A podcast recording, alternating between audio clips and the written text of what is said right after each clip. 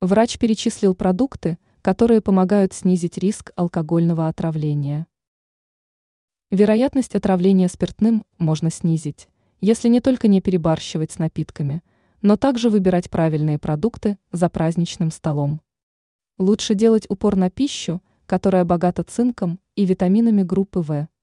Подробнее рассказал гастроэнтеролог Евгений Белоусов, передает Риама.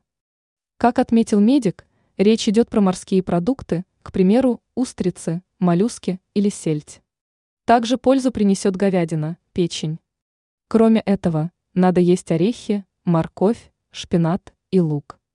Пользу принесет организму горох. Медик в беседе с журналистами подчеркнул, что пить на пустой желудок нельзя.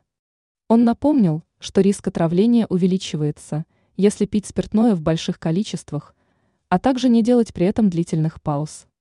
Поэтому пить надо мало и медленно. От коктейлей лучше отказаться. Также между спиртным надо выпивать безалкогольные напитки, чтобы снизить количество выпитого алкоголя. Ранее врачи рассказывали, как не перепить за праздничным столом.